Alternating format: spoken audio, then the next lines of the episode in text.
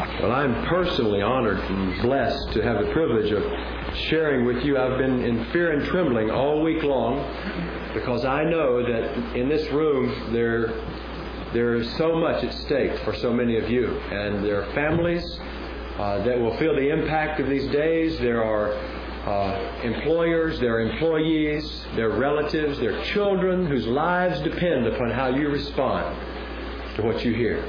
And so I've been in fear and trembling because I don't want to just bring a, a uh, little message uh, from myself. I, am praying God will speak to all of our hearts. Uh, uh, I appreciate Ian asking what do we want the Lord to do in our own life because I, I want Him to work in my life through you guys being here.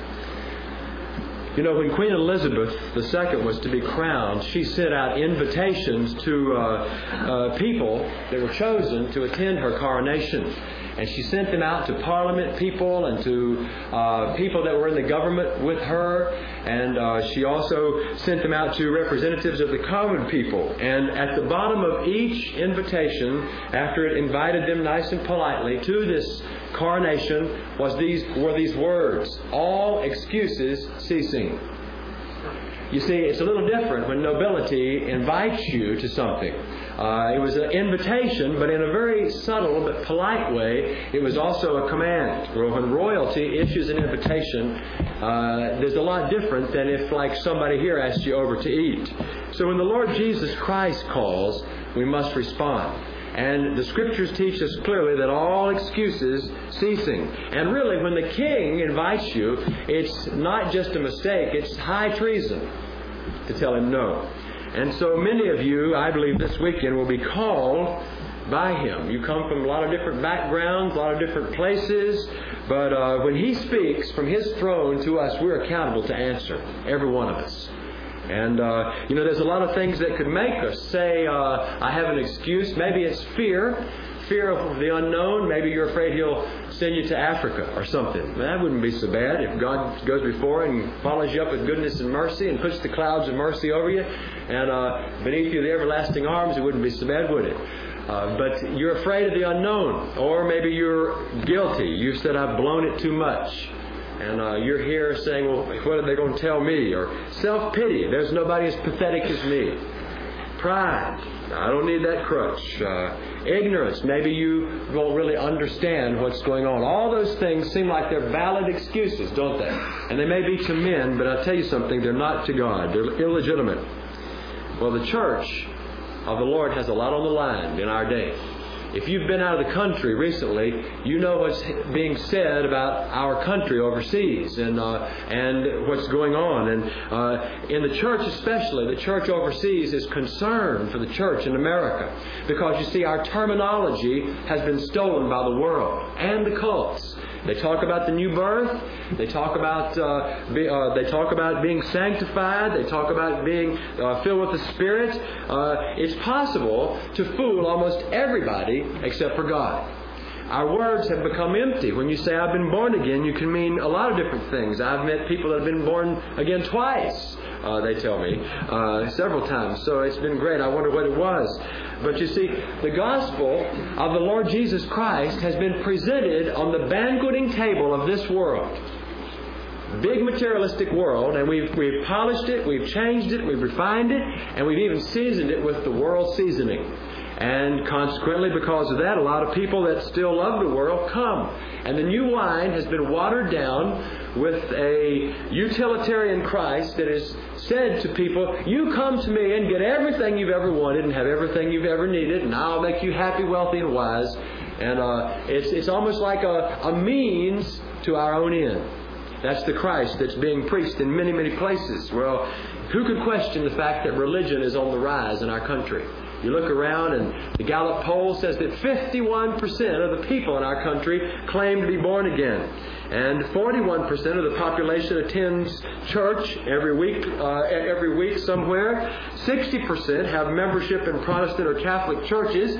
We build more splendid buildings and we, we try new ways to draw people. And uh, despite all that, there's an empty there's an emptiness kind of around. We live in a day when it's become popular, you see, to be religious. It shows you're thoughtful. It shows you have kind of a, uh, an interest in the deeper things. It shows that you uh, are serious minded. You're committed to certain important things. And, and we know pretty much what's expected of Christians, you know.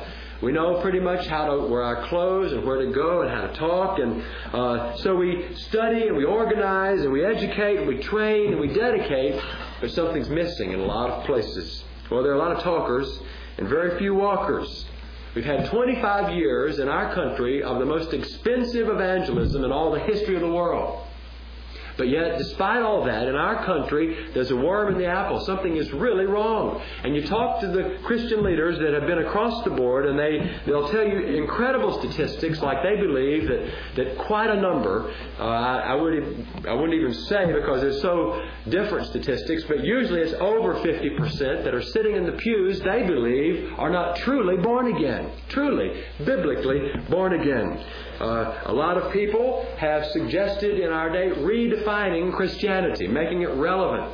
What we really need is to make men relevant to the gospel rather than making the gospel relevant to men.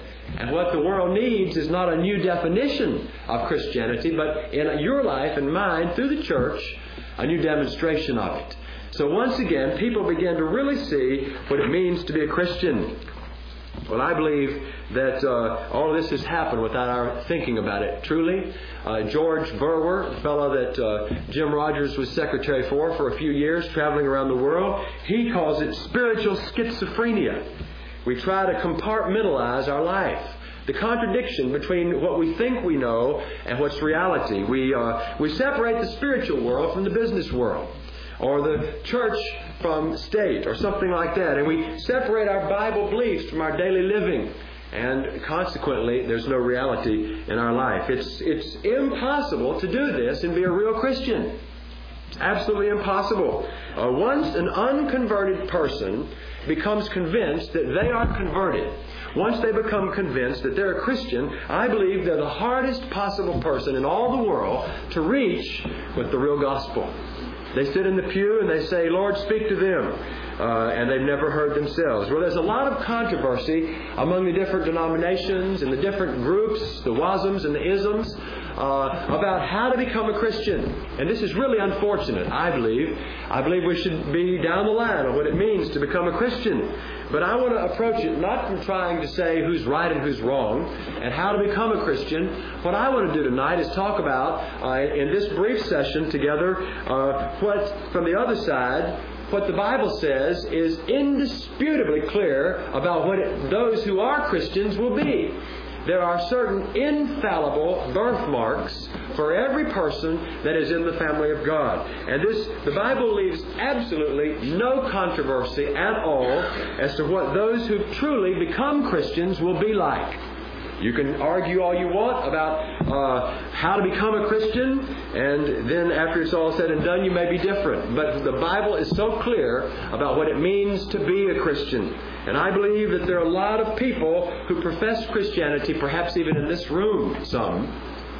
Certainly there are. Every men's conference, there are those who've come along who profess they know the Lord, but they have no real life experience and uh, with the Lord. We need to examine these fruits of what it really means to be alive. This weekend we're going to look at key issues about what it means to be a man of God in your local church and in your world. And tonight is the beginning of that. First, before you become a man in the local church, you've got to make sure you're in the local church. Uh, because you can't really be a Christian apart from that. I talked to a man not long ago, and he said, I'm a Christian. We were talking, I'm a Christian. And I said, On what do you base that statement? He says, The way I feel. And I said, Well, what about this in the scriptures? And he says, Oh, I don't believe that. And I just said, Well, you've just committed spiritual suicide.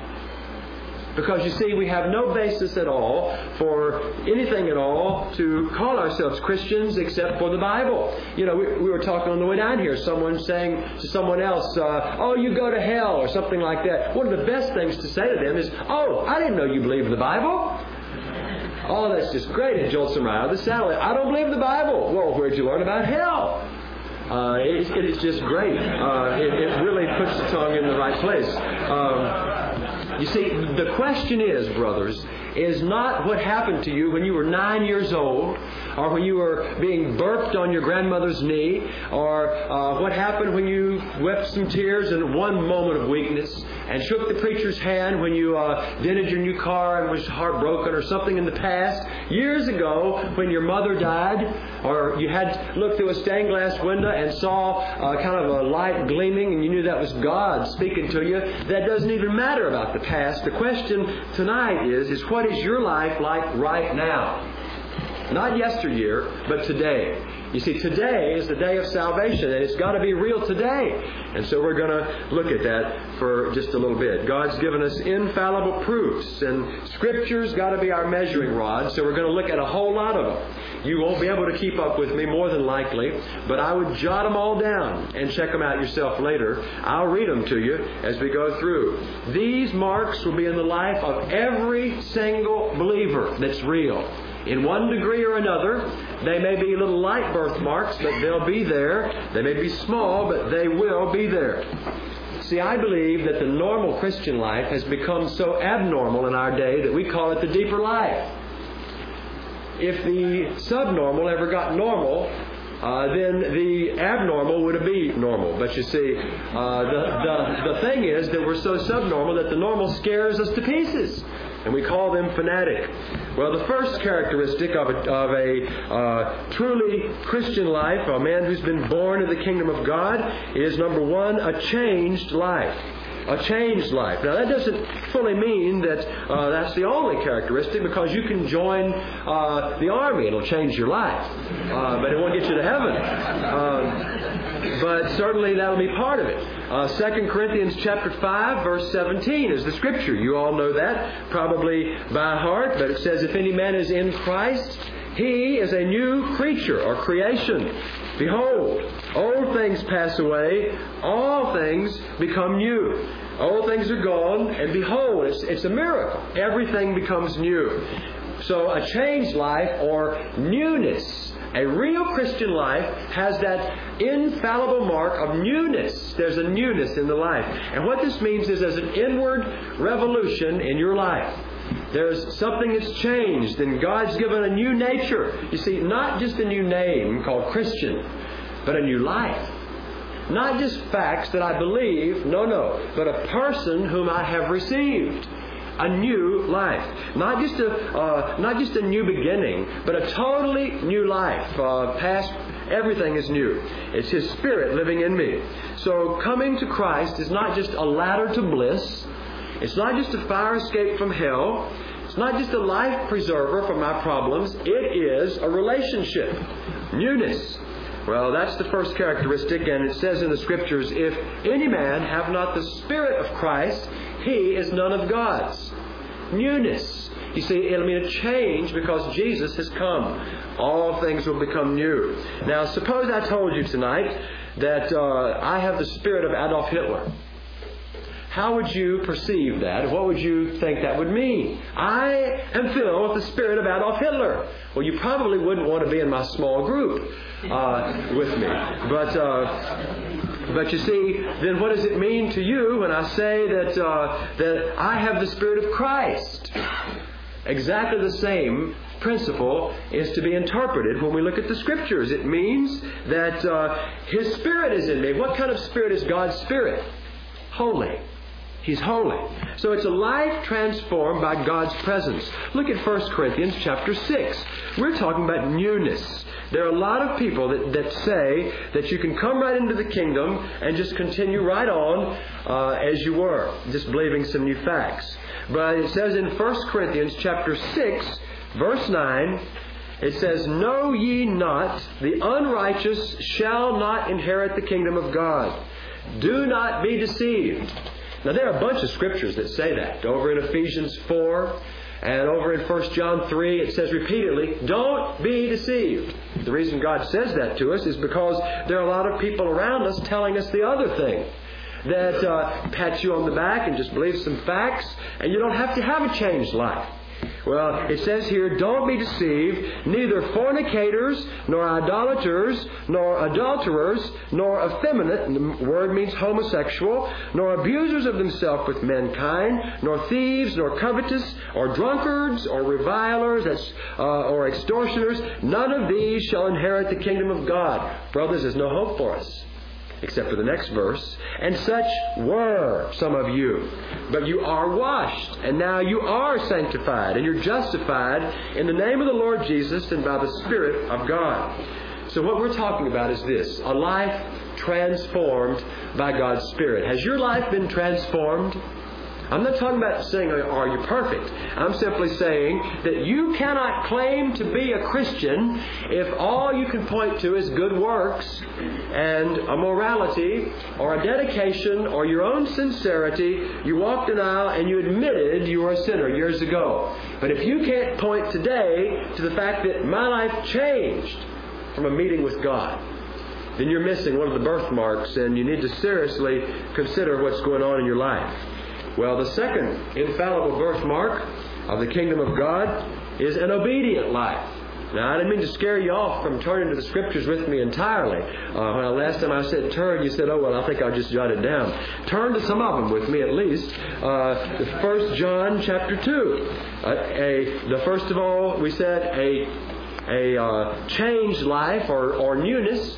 And now we see an obedient life. And in First John chapter 2, beginning in verse 3, we see the word of the Holy Spirit saying, And this is how, or hereby, we do perceive or know that we have come to know Him. And hereby do we know that we know Him if we are keeping His commandments. It's a present tense. If we are today keeping His commandments. Whoever says, I know him, and is not keeping his commandments is a liar, and the truth is not in him. The truth is a person, remember, not just some facts. I am the way, the truth, and the life. But whoever is keeping his word, in this one, for sure, is the love of God perfected. And this is how we know that we are in him. You see, all true saving faith is evidenced by love for Jesus. Would you agree with that? All true saving faith is evidenced by love for Jesus. And to know God is to love Him. You know why? Because He's just lovable. Once you know Him, I mean, you can't help but love Him. And Jesus Christ said in John chapter 14, love was evidenced by obedience, not by feelings. It's obedience is the effect of a life of love. Some people are missing this infallible mark. A scripture you can jot down Titus chapter 1, verse 16. Listen to what it says. People profess they know God, but in their works they deny Him, being abominable and disobedient, and unto every good work a stranger. You see, people say they know God, but they're disobedient. And God says their works deny Him. In Hebrews 5, it talks about that Jesus is the author of eternal salvation to those who are obeying Him. I won't give you the references. I'll just quote several of these things because I've got a lot of them. Everyone that does, does righteousness is born of God. And this is God's kind of righteousness, not just good deeds. Everyone uh, who does works produced by the Holy Spirit is born of God. It's an obedient life. Well, anyone, may I say this, anyone who is not seeking to live an obedient life out of love for Jesus has no biblical assurance of salvation. Anyone who is not seeking to live an obedient life out of love for Jesus, I mean, you may fail and you may fall, but if you're not seeking to live an obedient life out of love for Jesus, you have no real grounds for biblical assurance. You see, my sense of security as a Christian is bound up, my feeling of security is dependent upon my daily commitment to obedience. And if you vacillate from that fixed mind to obey the Lord, then you will lack assurance, even if you are saved. Obedience, that desire for it, is the groundwork for all assurance. James 1:22 Become doers of the word and not hearers only, deceiving your own selves. So many people sit in their churches and they understand sermons and they think because they do that they have the truth. But you don't, you don't have the truth until the truth is in you. And so, an obedient life is a birthmark that accompanies every true Christian's life. It's not a hoping I would obey, it's not a wishing I would obey and thinking I should obey. It's a life that is turned to Him and obedient. You won't per- be perfect in that, but you'll want to be. Well, the third characteristic is a guided life. First, a changed life. Second, an obedient life. But third, a guided life. And the scripture under that third characteristic is Romans chapter 8. In verse uh, 14, Romans chapter 8, 14 says, For as many as are led by the Spirit of God, they are the sons of God. The ones who are led by the Spirit of God. You see, this means by an inward relationship with the Holy Spirit, I am dependent on the living Christ to shepherd me. You know, that verse in Psalm 23 says, The Lord is shepherding me. Not just the Lord is my shepherd, the Lord is shepherding me. He's in the process of leading and guiding my life. And if you are a lamb, you consult the shepherd. If you're in the Lamb's Book of Life and if you're part of his flock, then he is leading you. The birthright of every Christian and the inner sense is that I hear his voice. My sheep hear my voice. And we are guided by that voice. He leads us to the Word. He leads us to prayer. He leads us to good pasture. He leads us to the cross if we are his sheep. And so we don't really mean being guided by just being educated, being able to principle your way through things, or being guided by being refined, but guided by a living person, a relationship. Not a formula, but a relationship with a living God. So letting God be Himself in you and guide you. Is your life guided? Can you say you've really experienced the guidance of God? I don't think there's any joy so great as to really know when you put your foot down, God said, put it there. And when, when you put it down, you know He's going to give you His blessings on it. Well, that's the third characteristic, and it's a guided life. And if that's not in your life, and you, and you know for a fact tonight you're a Christian, then you're missing your birthright. You have a privilege of being guided by a living person. Well, the fourth infallible birthmark of the kingdom of God, birthmarks that you can recognize on His children, fourthly, is a holy life. A holy life. Or let's just say reverence. Reverence. Uh, the scripture is Hebrews chapter 12, verse 14. It says there to follow peace, and it means to follow with all your might. Follow peace with all men and holiness, without which no man will see God. That verse said, without holiness in my life, I'll never see God. Do you know what holiness is? It's not carrying a big black Bible like this, and it's not being able to say, Praise the Lord. Holiness is because of the presence of the Holy One. It's a life separated not only from sin, but to Him. And it's the to Him that makes us holy. It's a progressive victory. If you turn to 1 John chapter 3, uh, we need to look at that together. 1 John chapter 3, beginning in verse 2. 1 John chapter 3, verse 2. Talking about holiness.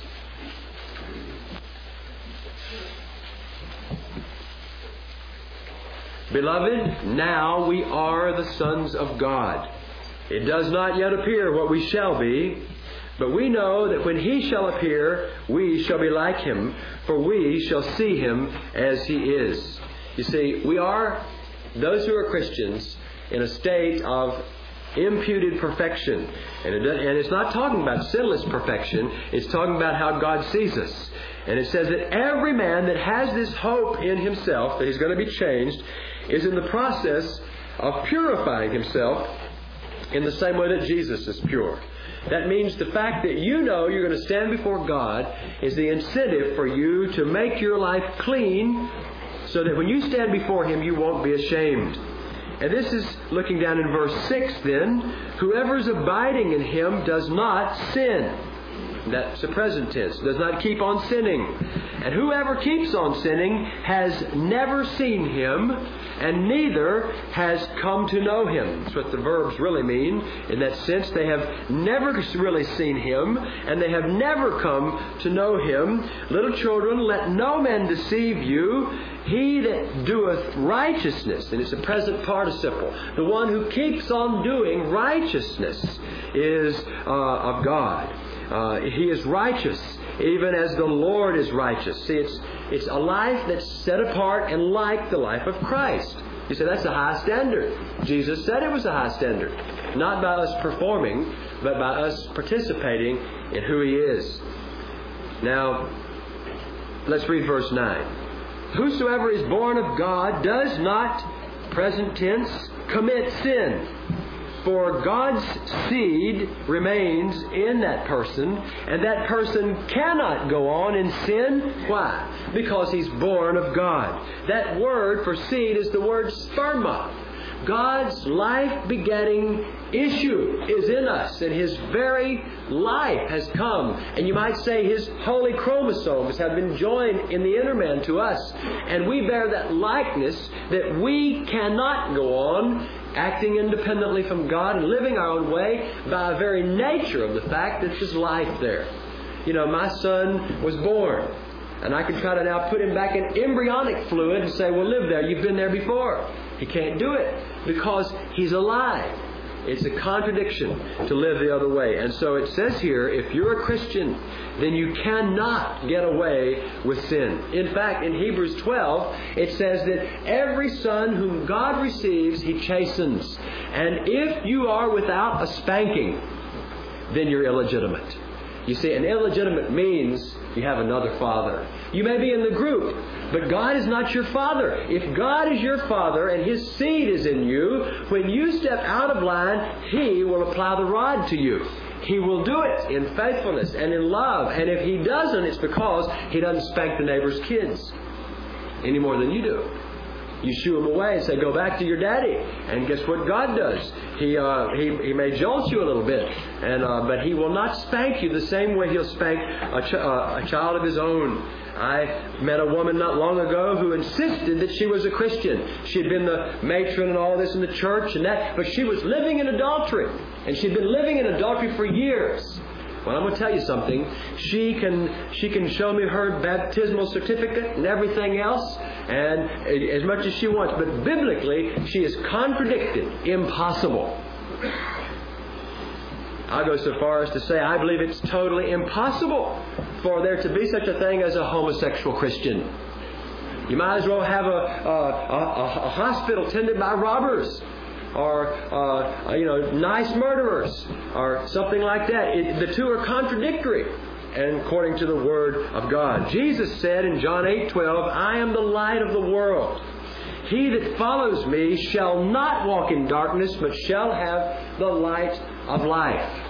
The path of those who are justified is like a shining light. It grows brighter and brighter unto the coming day. A Christian does not commit sin as a habit. If we say we have no sin, we deceive ourselves. We're not talking about sinless perfection. We're not talking about perfect of life. We're talking about wanting to be in a setting apart of all your faculties to Him. It says in another scripture, jot this one down, 2 Timothy 2 9. 2 Timothy 2 9, uh, talking about those who say they're gods but are not. It says, Nevertheless, excuse me, 2:19, 2 Timothy 2:19. Nevertheless, the foundation of God stands sure, having this seal. God seals it, it can never be broken. The Lord knows the ones that are His. Let everyone that names the name of Christ depart from iniquity. Depart from iniquity, lawlessness. The saved man walks in the fear of God. What does it mean? It means that a Christian, by very nature of the fact that God's Holy Spirit's come to live in him, cannot anymore have a flippant attitude towards sin. There will be a certain brokenness about evil, and he'll hate sin that he sees in his own life. It'll break him to bits as God chastens him. And I'll tell you something, friends, if this characteristic isn't in you, you should hear the warning bell tonight. If this characteristic is not in you, you need to take alarm. God's children aren't perfect on earth, but they want to be. They want to be. Well, the fifth characteristic is this a life of relationship. A Christian who's been born into God's family is born into a family. And in 1 John, back in 1 John chapter 3, verse 14, we read so clearly what will be the case about a true Christian experience. 1 John 3:14, listen to this one. We know that we have passed and it means once and for all, from death unto life, because we love the brethren. He that does not love his brother abides in death. It's saying this is how you can tell if you really are alive. The fact will be that you will have a supernatural love from God for family members. And you know something? I believe this the church will not be boring. Well, some churches may be. Uh, but a, a biblical based church where the Lord is welcome uh, will not be boring. In fact, you'll look forward to it every week. It'll be the best place on earth. You'd rather be with Christians than anywhere else. Uh, on earth. Uh, there'll be a love for the family. By this shall all men know that you're my disciples. What does he say? That you have love one for another. This is my commandment, that you love one another. What does it mean to love each other? It means being willing to be vulnerable. You'll want to know each other. I'll tell you already, it's been sweet just to be together. A bunch of guys just opening up. There'll be a love for the family and a desire to be with Christians. 1 John 4:20. If a man says I love God and hates his brother, 1 John 4:20, if he says this, he's a liar. For he that loveth not his brother whom he has seen, how can he love God whom he has not seen? So in 1 John 5 1, Whoever believes that Jesus is the Christ is born of God. And everyone that loves him that begat or gave birth loves the one also that is begotten by him. Do you love the church of Jesus? Do you love the church of the Lord Jesus? Because if you don't, it shows that, uh, that something is really wrong. And you're missing some valuable proof that you're in the family of God. Well, a sixth characteristic is of a new birth, and without any doubt in the Scriptures, the sixth characteristic is a desiring life. And you can just paraphrase that as zeal. Zeal. A life of zeal. A life of desire. And our scripture would be Colossians chapter 3. Uh, verses 1, 2, and 3. Let me read them. Colossians chapter 3, 1, 2, and 3. Zeal. If you then be risen with Christ, seek those things which are above, where Christ sits on the right hand of God. Set, determinedly fix your affections, your desires on things above, not on things on the earth. For you are dead, and your life is hidden with Christ in God. What does it mean? There's a spiritual mindedness. It doesn't mean that your mind will be perfect. We'll talk about that tomorrow. But it does mean that the general inclination of your thoughts and your desires will be hunger. God will put in you a hunger in your heart for the things of the kingdom. If you're risen truly and you're in the life of the Holy Spirit, there will be, by nature of the presence of Christ in your life, a desire for the Word of God a desire for the things that involve worship, a desire for intimate fellowship with Him, and that marks you as His. It's not what you do for Him that marks you as His, it's that desire to know Him and to love Him and to be in His presence and to fellowship with Him. It, you might just describe this as eternity conscious. You become uh, aware of a whole other realm, and you want that. And you're willing to sacrifice to live in that and know that it's true. And, and as the Lord Jesus lives in your heart, you know something? He'll come out of your mouth. He'll come out of your mouth. I believe the tongue goes all the way down like this and has its roots right in the heart right down there. And, and just like my dog, when you, when I come home, she wags her tail, and that means that on the inside she's happy. So your tongue is the same way. It's like a dog's tail, and it shows what's in your heart. And if there's something down there that's gross, then it'll come out in grossness. Uh, it'll slip out. Freud used to say that whatever's in your, and he was right on this one, whatever's in your heart slips out. We find out what's in a man's heart. You can learn a lot about people from their humor. They'll say some snide cut. They say, oh, just kidding. Oh, but they weren't necessarily. They clothe it under humor many times. You see, a desiring life, setting affections on things above. The Word will be alive. It'll be delightful. You will hunger for the Word. Are you hungry for the Word of God tonight? Amen. I believe that, brother. Got one. Praise the Lord. Got an amen, brother Ian. Uh, amen. You see, but uh, to a lost man, church will be drudgery. He can't stand to sit past 12 o'clock or 10.30 at night. He can't stand it. Uh, I, I'm just protecting myself.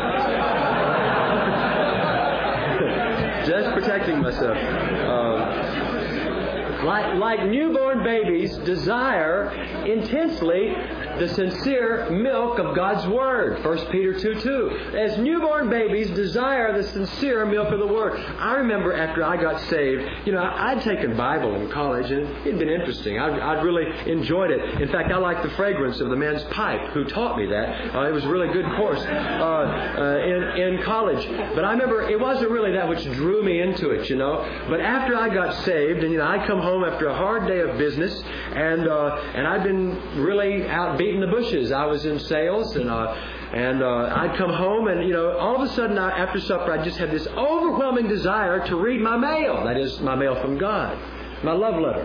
And I'd sit down, and before I knew it, four hours had passed. And I couldn't even stand to go to bed because I said, oh, this is good. You know, before it had been like reading somebody else's mail. You know, nothing's worse than finding a love letter written to some other person. You, yuck. You know, but when it's to you, it's a little better. And there's a hunger and a thirst because there's a desiring life. You desire to be with that one. Well, to a lost person, the Bible's dull. And they just can't quite understand it. And is always looking for a new version or a perversion to understand it better. But, you see, I'm going to tell you, English will help, but that's not what the interpretation you need. You need the interpretation of the Holy Spirit. And you can get a living Bible all you want. I, the King James is a living Bible. The American Standard is a living Bible. I mean, you know, it's a living Bible because it's about a living Savior. And He'll explain it. Until He does, it's a dead Bible. Uh, and but when He's there, you have a desiring life. So to a ch- to a saint, the the service of the Lord is wonderful. Oh, I'll tell you, they sit for hours in Poland and, and want the Word of God. I mean, they'll wring you out like a wash rag. Even if you get up and whistle Amazing Grace, they'll say, whistle, whistle, whistle. They, I mean, they'll make you whistle till you look like a blown out balloon. I mean, uh, they love the Word of God. Well, are desiring life? Are you hungry? Not just for the Word, but for prayer? And I mean, is, is that a call of God in your life? Is He issuing you that invitation tonight? Another characteristic of the new birth is this. It's not all longings. There's, there's a, a realizing life. That's another infallible mark. A realizing life. And back in Romans 8 again, we see these words uh, about every person that is a believer. Romans 8, 16, and 17 about a believer, uh, a realizing life. The Spirit itself bears witness with our spirit that we are the born ones of God. And if we are born ones, then we are heirs, heirs of God, joint heirs with Christ. So there's a knowing. Someone says, How do you know you're a Christian? Well, I, I just know. Well, how do you know you're a Christian? Well, I, I don't know how I know it, but I just know. Uh, because, well, I mean, you have to have scriptural grounds, but I'm saying you have all the scriptural grounds, but, but there's a knower down there that God gets a hold of and He, he lets you just know. I don't know how you know, but you just know. Uh, 1 John 5.10, it says, He that believeth on the Son of God has the witness in himself. He has the witness. He that believeth not, God hath made him a liar. You see, the person who, who believes God and knows God has a witness on the inside. Deep calling to deep. I know God. I know God. There's a knowing and there's an assurance. In every true believer. You know, I never, when I first started uh, with the street ministry, I used to go out and, and I was really good at talking men into decisions. I mean, boy, I could get them to just, I think I could have sold them some land in Florida as well. But, uh, but I, I mean, I could talk them into anything based upon offering them, you know, a 10 decker crown and streets of gold and all those things just apologize in two minutes to the Lord. You know, it's easy. You know, don't worry about it. And, you know, you got years to think about it and all those things. And, and I would do that. I really would. But they would leave. I'd say, now, what does the Bible say? You're saved. I don't feel saved. I, I, I really don't think I'm saved because, see, I never mentioned repentance to them. And I say, you are saved. It's sin to doubt God. You know, never talk men into decisions. Let the Holy Ghost show them. Let the Holy Spirit say, you're my child. And a person who the Holy Spirit has said that to, I'll tell you something, no man can say you're not. But if you can talk them into believing they're God's child, then another man will come along and tell them that they're not God's child. And they'll be up and down and up and down. But the Spirit of God bears witness with ours that we are the sons of God. See, a Christian, in this realizing, he realizes the presence of God in his life, in his family, in his business. There's no problem thinking about God. Oh, I've got to think about God. I'm supposed to think of. You don't have to. He's there. If you're really saved, He's there. And He won't interfere with your accounting either as you think on Him. No saved man can take holy things lightly. I tell you, God's honor is important to him. Oh, Jim and I were sitting in Shoney's not too long ago. I don't remember all the details, but there was a guy across the way that was saying all these things about, about our Lord. He didn't even know him, and you could see that he was over there trying to impress those guys. And we were sitting there trying to enjoy a nice breakfast or whatever, lunch, whatever, I don't know. But we were, we were just really uh, having a nice quiet time. And every now and then there'd be this GD, this, and all, you know, this. And finally just, I mean, I know it's probably not right, and it may, I still don't know if it was the Holy Spirit, but it worked. Uh, I, I just couldn't stand it anymore, and I just looked over. I says, "Praise the Lord." He says, "The who?" I said, "The Lord." And that guy looked like he put a tourniquet around his neck. I mean, I mean, we didn't hear one more word from him. I mean, he would, he, he could have had lunch with Emily Post, and she would have been impressed. I'm just saying, the only reason that consciousness at all was there is because we were fellowshipping in the presence of Jesus. And we didn't care about that guy disturbing our little thing. It was just that he was interfering with the whole restaurant. And we had a waitress come over and said, Did I hear you say praise the Lord? And she might have had a fit right there. Finally, we had to kind of shoo her off to eat. But we had a good time there. It was great. Well, an eighth characteristic is this. And this is infallibly true in every Christian life to one degree or another. The eighth characteristic is a fruitful life. A fruitful life. Now, by that, the scripture we'll use is Galatians 5:22. The fruit of the spirit is love, joy, peace. Do you have peace? Long suffering, gentleness, goodness, faith, meekness, temperance. Against such there is no law. You see, this is a life of developing fruit. You may not have big arbors of grapes, you know, all this love, joy, but but it may be a little hard grape that you can bounce across the floor, but it'll be a Jesus grape. Nevertheless, it'll be from his vineyard. And you can be sure if there is no genuine fruit of the Spirit, then friends, I'm going to tell you something. There's no work of the Spirit there either. And you're still lost in your sin. Where He works, what's the first thing He creates? Holiness. Wherever he works, the first thing he does is holiness. He seals it with his spirit, and he says, This is mine. Howbeit, after you believe, you were sealed with that Holy Spirit of promise. And the word there is for like the engagement ring of God, the earnest, the arrabon, the, the thing God gives as proof that He's not ashamed of us because we've turned to Him.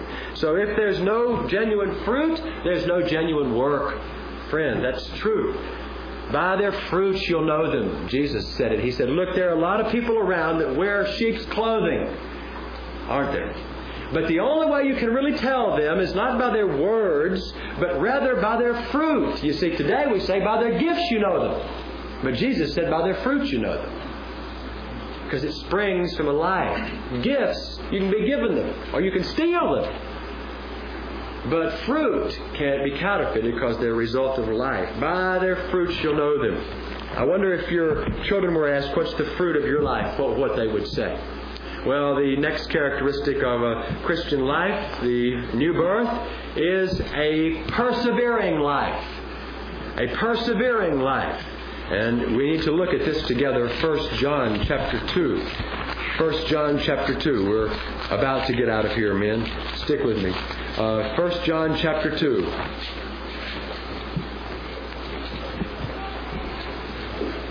A persevering life. We'll look at two scriptures in 1 John There's a big debate in many circles today about eternal security. And the reason is is because eternal security in many circles is being argued from a non-scriptural standpoint. That when you're nine years old, you can have an experience and then live like hell during your teen years and you're still saved. That's not true. You never were saved. You never were saved. But you see, and then the other side comes along and says, that's impossible. They lost their salvation. Well, the scriptures are very, very clear, in my opinion, uh, that it's it's not a matter of losing and getting back and losing and getting back. It's a matter of this. 1 John chapter 2, beginning in verse 18. What happened in the day of John? There were pillars that looked like pillars in the church who'd been there, and all of a sudden they began to leave. And it, it really shook the church. They couldn't figure out why Deacon Jones left. After all, I mean, he'd been such an example. And uh, in verse 18, he says, Little children, it's the last time. And as you've heard that Antichrist shall come, even now there are many Antichrists. And this is how we know it's the last time. Remember, Corinthians says there are angels of light and apparent ministers of righteousness in our midst. There are tares among the wheat. There are those who look like the real thing. And they even think they're the real thing. But he says, verse 19, they went out from us, but they were never of us. For if they had been of us, they would no doubt have abided with us. But they went out that it might be made clear that they were not all of us. You're different. You have an unction, anointing from the Holy One, and you know all things. You're different, which means that you're going to stay. And then in 1 John 5, 18, you see that same thing again coming out. It's translated two different ways. The King James one way, and I'll do it both ways. 1 John 5, 18, we know that whosoever is born of God sinneth not. But he that is begotten of God keepeth himself. Now, some Bibles say is kept by God. But you see, it's the same thing. Whoever is born of God keeps himself. And then it says that whoever is born of God keeps himself, and that wicked one doesn't even touch him. You know why? Because he can't come in the light. He can't come in the light. So there's a this persevering life means this. All who are truly born of God will persevere. Not because you're so great or I'm so great, but because He's so great. He watches over His word to perform it. And that good thing I've committed unto Him against that day, He keeps. And if it's not kept, it's because it was never committed to Him. Of that which the Father's given to me, I never lose one. Not one. Only one, the son of perdition that the scriptures might be fulfilled. Gather up all the crumbs. He never loses a thing. Soberness, watchfulness. A truly saved man will stand. He may fall, but God will pick him up and dust him off after he breaks him up a little bit and then remakes him a better way and sends him on, rejoicing that he's been uh, experiencing the mercy of God. Those who do not stand reveal themselves as those upon whom the seed of God fell in the parable of the sower, and they believed for a moment with great joy, it says, but when tribulation comes up because of the word, they fall away. Only one kind of group in that parable is saved, the last one. With an open and good heart, receive the word and bring forth fruit. There's stony ground, there's emotional ground, there's worldly ground, but only good ground is that ground that really is the true ground. Well, so there's a persevering life Let me tell you, friend, I'll stand before God for saying this, and you'll stand before God for hearing it. In a loving way, we've got to just say this. I believe if you're here tonight, and you can point back to when you were 9 years old or 12 years old, and you may have wept tears, and you may for two years have been through all the motions, just like you might have been if you joined the Boy Scouts. You were so committed to keep the Scout law that you joined a church because you were just married, or you just became a, a teenager, or you just whatever. Uh, it became time. The pressure was on. After all, you're I mean you're 12 years old, son, and you did it. And you walked down and you shook a preacher's hand, you joined a row and you studied hard, but you never met the living God. And consequently, when you got out on your own, you fell away and you began to fall into sin of various sorts. Maybe you were too afraid to fall into sin. Maybe you just went through it all in your mind. You, you committed adultery in your mind with, with every woman you saw. And you, and you had no joy, no peace, nothing all the way through school. And you were miserable, frustrated. And God comes to you and says, pointing back is not enough. Today is the day of salvation. It's not what happened then, it's now. Nobody that's born of God can continue on that way because I'm faithful. You see, God is faithful. And He won't let that happen if you're really His.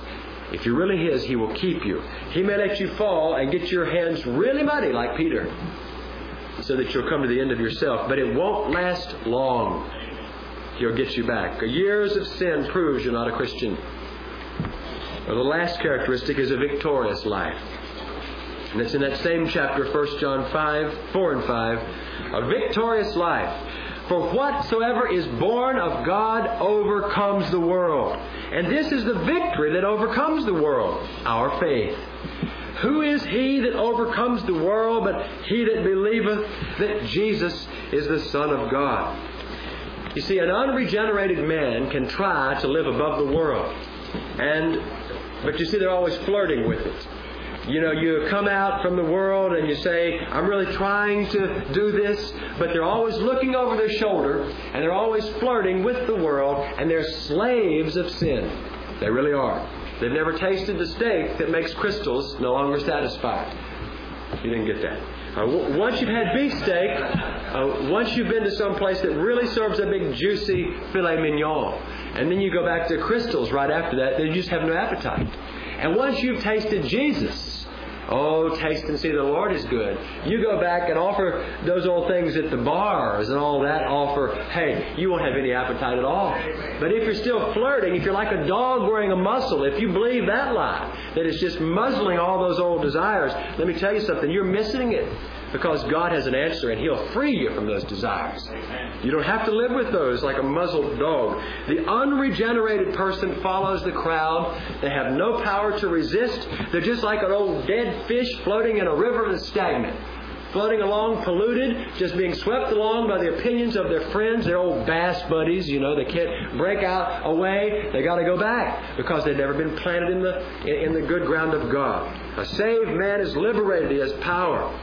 And he has no pleasure in what those around him that are in the world enjoy the lust of the flesh, the lust of the eye, and the pride of life.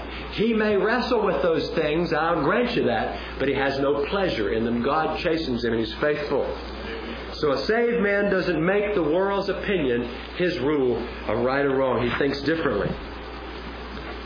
And so, as you've seen those, there's a vast difference in the depth of them and in the distinctiveness in each life. In some people, they're bold, and some people, they're beginning.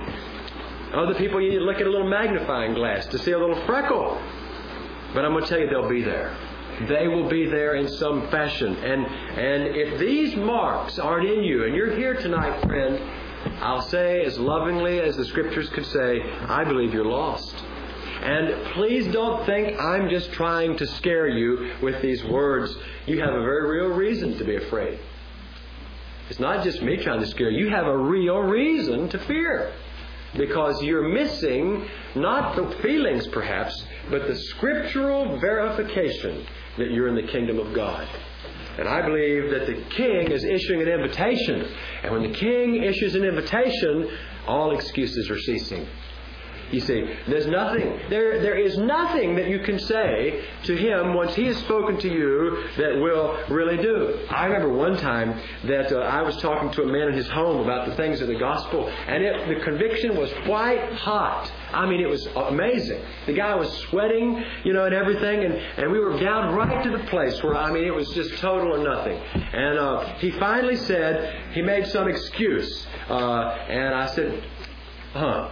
Well, would you mind writing that down on a piece of paper as your reason why you're not ready to really become a Christian today? And uh, he says, sure. And he wrote that down on a piece of paper. I said, could I have that? And he said, yeah. And I read it. And uh, then I said, that's great. Now listen, you just keep this and hold on to it. And when you stand before God at the judgment seat, you just slip him that note. And say, that's why I didn't trust Jesus. And see what he says and I walked out. Now, you know, you don't always do it like that, but but uh, but I mean, we had been there a long time and weren't getting anywhere, and and I felt like that that's what the Lord said to do. But there's no excuse that's valid. A lot of people want to escape the punishment of sin. Oh, they don't want to be punished for their sin, but you see, they don't want to be free of its power and they don't want to be free of its power. I mean, tomorrow morning, I'm going to warn you, I'm going to talk about your thought life. And, and a lot of guys say they want to be pure, but they have no intention of giving up in the chambers of their imagination in today's illicit world. I mean, they have no intention of letting God in that room. Well, I'm going to tell you something. That is not an option. There's no, all excuses ceasing. Many people want God's favor in the Son who don't want God's image of the Son to be formed in them. You see, the way of the cross and the way of really coming to the Lord is a lot more narrow than a sophisticated Adam's race will endure. We don't like it. So you can be, you cannot be forgiven tonight without being changed. We've just shown that. You can't be redeemed without being renewed.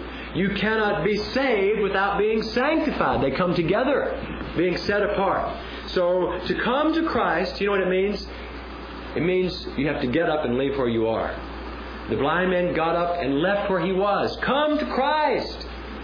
And you come, you know, and that means get up from where you are and come to the banqueting table. That's the real need in our churches to come to Christ, to feast upon Him. Christians are different. We must take this word and make it our foundation back in our churches, and that's the first way you can become God's man in your local church by embodying these very things we've said tonight, not by counterfeiting them, but by letting God really make these in you as genuine marks of who He is. Do you have a new life, or is it just a new label? Not long ago, a person bought a car, a new one uh, a nice station wagon, and it had been about six months uh, passing, and they stuck all these stickers on it: Niagara Falls, you know, uh, Royal Gorge, uh, San Francisco, uh, Disney World, uh, you know, oh, I can't leave this out, Rock City, you know, everything. They'd, they've been everywhere, and they and I mean there must have been a hundred stickers all over the back window of this station wagon, and this guy, it was a nice wagon, just a half a year old. And he pulled into this service station, and there was this man there that was washing the windshield, just looking at this car. He was shining the windshield on, and uh, he says, "Man, whew, you have really been around, and this is such a new car. Look at the condition it's in. I mean, how have you done this? This is great condition, this car, and you've been to all those places. Look at all these labels." And, he, and, and the guy just looked at him and smiles. Oh, well, I just wear the stickers. I've not made the journey. You see, he just slapped those things on there. He hadn't really been there. And I think that's what a lot of us do, you know. We just wear the stickers and we haven't made the journey. We can come to a men's conference like this and to make our wife happy. And we can come here because all the other men in the church are. And what would they think of me if I didn't come? I mean, some of you guys had real pressure put on you. I mean, you know, you're a deacon, and the rest of the guys came. I mean, what are they going to think of you if you didn't come? After all, you know, you've got to come. And so, but that doesn't matter. What really matters is being honest. God must clear away the rubble. Real happiness can never be introduced into a heart that's full of sin. We've got to deal honestly with God. So, do you have a new life? Or is it just a new label? Birthmarks of the family of God. Well, I believe it's a privilege to sit at the banqueting table of the King and be fed by Him. Are you starving? He's been calling, and uh, It's His invitation, and it's, it's a call from mediocrity to real meaning, from emptiness to fullness, from shallow living to being filled with Jesus. Well, I trust that these words will sink down deep into our spirit and that we'll realize that this is not just an option, things I should do. These are proofs, these are effects of Jesus being present in the life. You may not be where you thought was said in every area, but you will be seeing something of each one of those things in your life if you're genuine. If you're not there, you need to be saved.